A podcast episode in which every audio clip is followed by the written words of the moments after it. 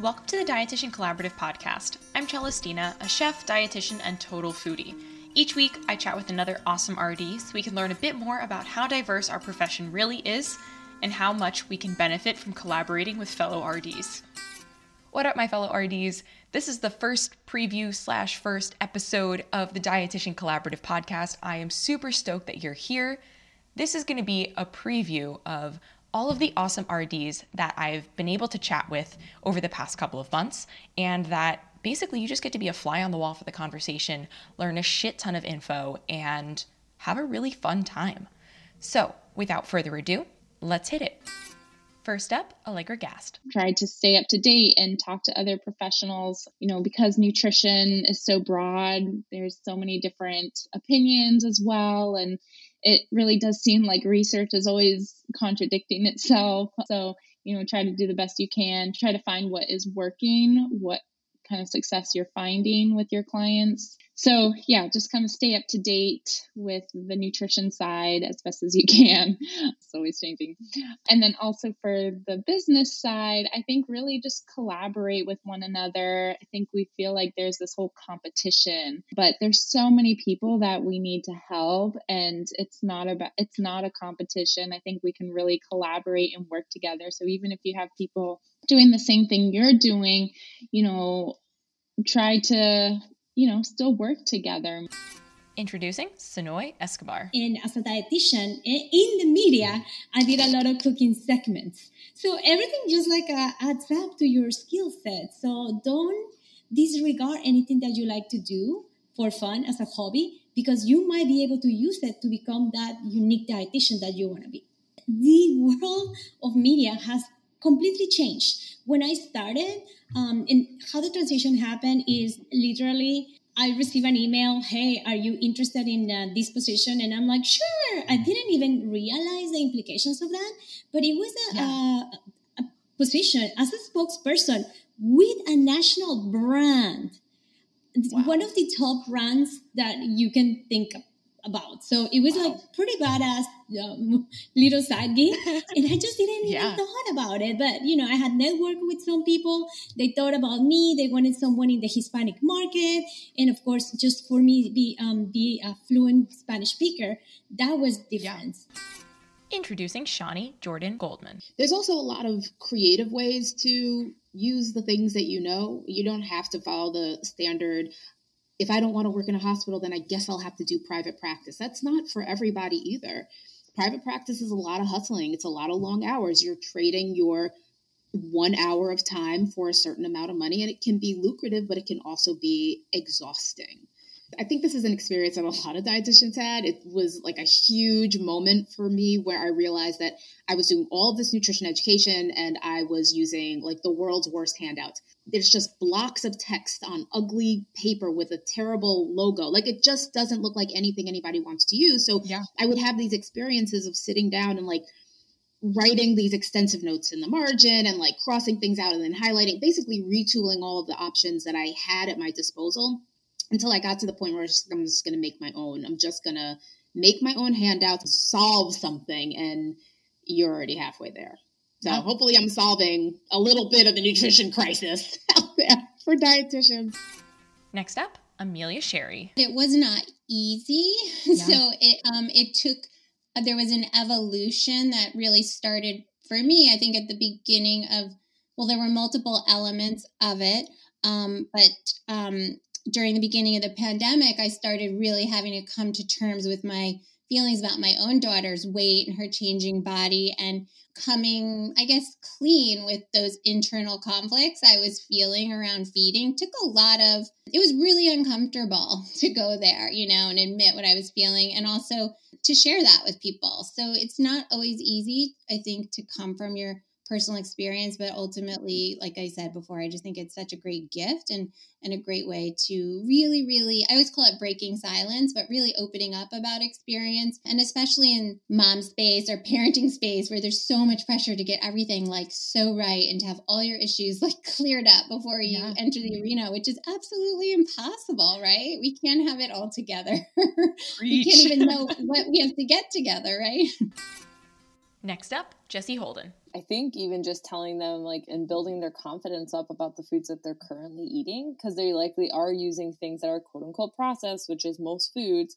So yeah. hopefully give them a boost of confidence that whatever they're doing is right for them right now and they can always they can either always improve cooking skills, they can build confidence, but they've got to do it in like a compassionate, non-judgmental way because I just find like I think that's great advice for any RD to give to their client is to help their client see like that the more judgment you put on yourself, the less motivated you are to make changes or learn new things. So like learn and give yourself unconditional compassion. Introducing Samantha Holmgren. I felt like I was, you know, strange as it seems, given the breadth of the practice I had as a general practitioner, I felt like I was starting to repeat myself a lot. Yeah. And in some ways, that's good when you can go deeper and deeper into a subject matter. But I wanted to do something different.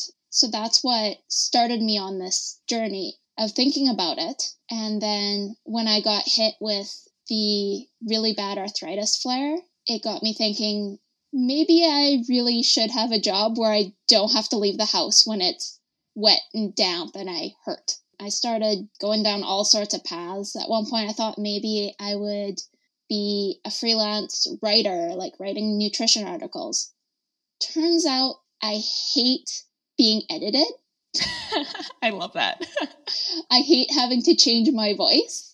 So that didn't turn out so well. Next up, Ashley Krautkramer. So I help them make it an option by showing them how they can do it through the information on my blog and in my Facebook group because they're going to do it anyways, right? Yeah. and uh, bariatric programs telling people that they can't do that after surgery, that they have to eat meat or other animal products. That's not helpful because most of the time people are vegan for ethical reasons and they're not just going to say, oh, well, it's better for my health. I'm just not going to do that anymore. That's not the case. Yeah. And so I want to help them by providing the education that that they're lacking and that they're trying to find, but they just can't. That is the major complaint. You know, nobody will help me. Not that their program doesn't want to help them, they just don't know how a lot of times. Introducing Diana Mesa. Real talk. A lot of lessons learned there about what to put up with and what not to accept as a dietitian yeah. because you know there's always going to be somebody trying to get more out of you than what they're willing to pay you. I've taken a lot of things from working for other people that I don't like and I try not to replicate that in my private practice. yes. so, I mean, one of the biggest things I learned about private practice that I wish I had known sooner is that you bring more value to the table and to your services than they can pay you at an hourly rate that seems feasible for anybody to be making. Next up, Liz Lopez. That's one thing I love about the dietetic field is you don't have to niche down in one area or you don't have to go in one area because that's the expectation. I mean, dietetics, there are so many avenues and directions that you can go. You can truly find your passion of what you're passionate in nutrition about and niche down in that or have a combination of things. So that was my aha moment. It's like, okay, I actually love doing more of a coaching style versus just telling somebody how to do that, how to eat. Because I, I saw it was more effective and it got more results. And then I started thinking, hmm, maybe I can do this on my own. Introducing Tara Moran. Becoming a dietitian, I always was interested in labs, but of course, in the hospital settings, we only use like the kidney and the lipid panels. So, yeah.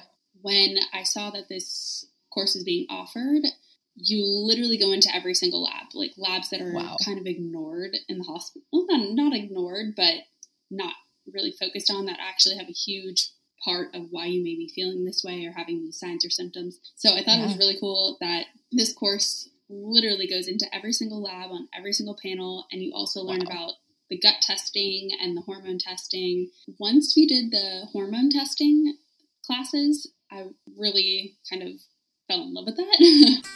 Introducing Jen Giles. For me, yes, definitely. I'm not so sure if that would be the case for everyone. For sure. I just, I was a little bit selfish. Honestly, I was training for marathons at the time, and I said, I need a job that would allow me to, to be able to get my long runs in whenever I want. I and not just at 5 a.m. on a Saturday morning. Like, I need to do that maybe on a Wednesday afternoon. Yeah. So I kind of worked my training around creating this profession and that's how it happened and it does make me happy and i think that that's why i've been in the profession so long because I've been able to balance, you know, my own training, my own joy of of running and triathlon, and I also have four kids, so I was also able to be here. My office is my home. Go in and do mystery reader, you know, in elementary school. Yeah. Pick them up when they're sick, all that kind of stuff. Like that was a priority to me too. So building a business around all of those, that was key. Next up, Kate Peterson. I tell everybody, like, I've never had a wasted job in my life where I was like, this was a total waste of my time. I've taken pieces from every single job, even if I really hated that job. And, uh, I, you know, I use them now, even if it's motivation to not go back to a job like that. That's also yeah. a good lesson to learn. But yeah, definitely take whatever I can from all the experiences that I've had and would not be where I am and the person that I am as a dietitian, as a practitioner, all of that without all those experiences. I definitely believe that. I feel like people put so much pressure on like I have to have the perfect dietitian job out of school, or I have to have the perfect job or the perfect business. And first of all, those things don't exist. But getting that right on your first time, I'm just a big believer in like learning along the way. And like you said, yeah, sometimes you're in a shitty job and it's like, think about the things that you don't like about that job and change those in your next job or in your business or whatever that looks like.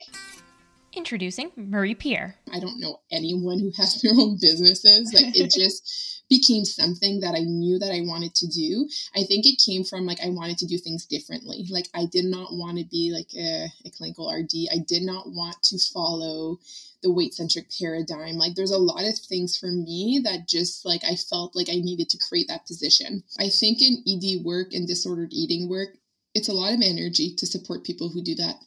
I love what I do. I'm very passionate about what I do. And I also realize that it is, it's a lot of energy that goes into it. You know, yeah. like my capacity to continue to take on more clients. For me, when I thought of like sustainability, I'm like, I don't think this will be sustainable. Yeah. So building a team, and it also got to a place that I, I got a lot, a lot, a lot of referrals that I'm like, I can't handle all of it by myself. Being in private practice by yourself was very isolating Oh, totally. Although there's all these groups and all these things that you can be part of, like they're not my people they're not my team they're we're not yeah. working together really so for me that's where it came from it came from like wanting to have a team it came from the sustainability of my business and then the amount of people that were referred to me next up Nathan Schwartz. Yeah, it's funny that you say that because I was that dietitian that was like, I always felt like I was like that that meathead that just wanted to understand nutrition. Honestly, like because I just love the gym. So like anyone's like, do this for the gains, and I was like, yeah, I'll do this for the gains. And the great, the cool thing about going through this journey of nutrition and trying to figure out like, oh, you know, from a performance standpoint. Now I still, you know, fell, fell victim to some of the diet cultures. Like I remember clean eating. I legitimately remember yeah. like believing for the longest time, and I knew better that like I would only I stuck to a clean eating regimen for actually a long time. It was like a year, yeah. year and a half. Like I wouldn't eat anything like if it was like sweets or anything because I was like, oh, it's gonna kill my gains because somebody on the internet told me, and I believed them, and I and I, I got yeah. It's not that I got tricked, but I just kind of fell victim to it because it was really hard when you're like, oh, I did all these things, and I saw like all this muscle being put on, all this performance and all of this. And I was like, well, if I go back to over here, it was a kind of a fear thing. Like, I don't want to lose the gains, quote unquote. Yeah. Introducing Hannah Thompson. Yes, it is very tricky. I hope my boss doesn't hear this because while I do love my job, sometimes it is challenging because not everyone has that same mindset, obviously, in weight yeah. management. It is a lot of times you got to count your calories. You can only eat this amount of food. And if you go over, you're going to gain weight, yada, yada, yada. Yeah. And we also, of course, keep really close tabs on the number on the scale. And that can be really triggering for some people. Totally. And so it, it again like really comes down to what the client or the patient it's patients there it's a hospital what patients yeah. need because there's a reason why they're in that clinic and it usually isn't just as, as simple as them eating too much they yeah. usually have some sort of like past trauma a whole myriad of reasons and i try to really get down to that root cause rather than just focusing on eat less, move more. Yeah, it does sometimes feel like morally, I'm like, where do I like hang out here? I'm not quite sure. yeah. So that's what I've been kind of navigating the past year and a half is how to find that balance while I do still have this day job that I'm working in, which I love. But uh, you're, you're exactly right. It is like two totally different worlds sometimes. Next up, Sarah Hines. Part time, I teach at a university. And so I teach nutrition and disease. And I try to bring in my non diet approach as I teach because yeah. I feel like when I was in school, the professors, at no fault of their own, I kind of feel like they taught us disordered habits on mm-hmm. accident. Yeah. And I don't want to do that for my students. And so I bring in the lens of the non diet approach and I try to introduce concepts like that throughout the chapters that I teach. Um, yeah. Just just to give them a new perspective and give them some gray area to to like sit in because yeah. nutrition isn't black and white and the students I teach are going to be health professionals one day themselves and I don't want them to take what I say and you know regurgitate that to whoever they're working with one day. Introducing Brooke West. It's just really interesting when it's like, hey, how do I navigate a day where I had to drop everything, didn't have time to eat, and put out a fire for a couple hours? You know, it's just because they're putting their bodies under so much stress. And the most common thing I see is overtraining, underfueling, overcaffeinating, not sleeping. Like yeah. there's certainly a lot of cultural things and that the military for sure. What I noticed was happening is we would make some great progress and then we would hit a funky wall where I'm like, this doesn't make sense. You know, we need to investigate further and deeper here. And then we would do that, you know, like halfway through my time working with someone. And I'm like, man, if we would have known from the beginning that like your adrenals really needed a lot of support and they were burning through, you know, all the nutrients you need. And I wish I would have known we needed to fix some of this gut microbiome stuff. You would have felt a lot better a lot sooner. Yeah. So I was like, why is this not a part of the core foundation of bringing in a client into my world to work with me? It's like, this is something that we do from the beginning now. Next up, Fallon Bader. How I got to know more farmers was mostly just going to the farmers market and then talking to farmers, supporting them, and then the key you really want to get to know farmers is offering to volunteer, uh, especially in their like high season. In my experience, most farmers will take volunteers if you say, "Hey, I'd love to come volunteer," and like know that you might be picking weeds most of the day, but usually you still get to like chat and talk with the farmers and people on the farm. For me, that was definitely the best way. But also, you can be really honest like, hey, I'm a dietitian. I would love to you know, come check out the farm, volunteer, and maybe we can partner in the future. Yeah, I think like let them know who you are and how you'd love to maybe partner with them somehow. Introducing Haley Gorelli. Another area I never thought I would go into is diabetes, but I love it. I love all things blood sugar and metabolism at this point. So I feel like the combination of my history with hormone imbalances and eating issues, body image issues, the whole gamut, and just experience with my work has led me to where I am now, working mainly with women with PCOS. So, what fires me up is understanding how that feels to feel so frustrated and how foreign it can you can feel in your own body because you don't feel that what you're doing, like you're maybe feeling like you're eating the healthiest you can, and that's not showing up in how you want to look, or you're not being able to minimize any of your symptoms because you just knowing how frustrating it can be and how little guidance is out there for a lot of women who are struggling with any sort of hormonal imbalance or diagnosis like PCOS, that fires me up. This episode's intent was to give you a little bit of a taste of what's to come on the Dietitian Collaborative podcast. This season is going to be epic. It is full of fantastic RDs with such various backgrounds that I learned a ton, so I really hope that you feel that way as well. New episodes drop every Thursday, so be sure to listen and subscribe. Also, this week I challenge you reach out to a new RD, whether it be on Instagram, on Facebook, in the real world, wherever it be. Form a new connection, see if you guys can collaborate, and make some cool shit happen. All right, ciao.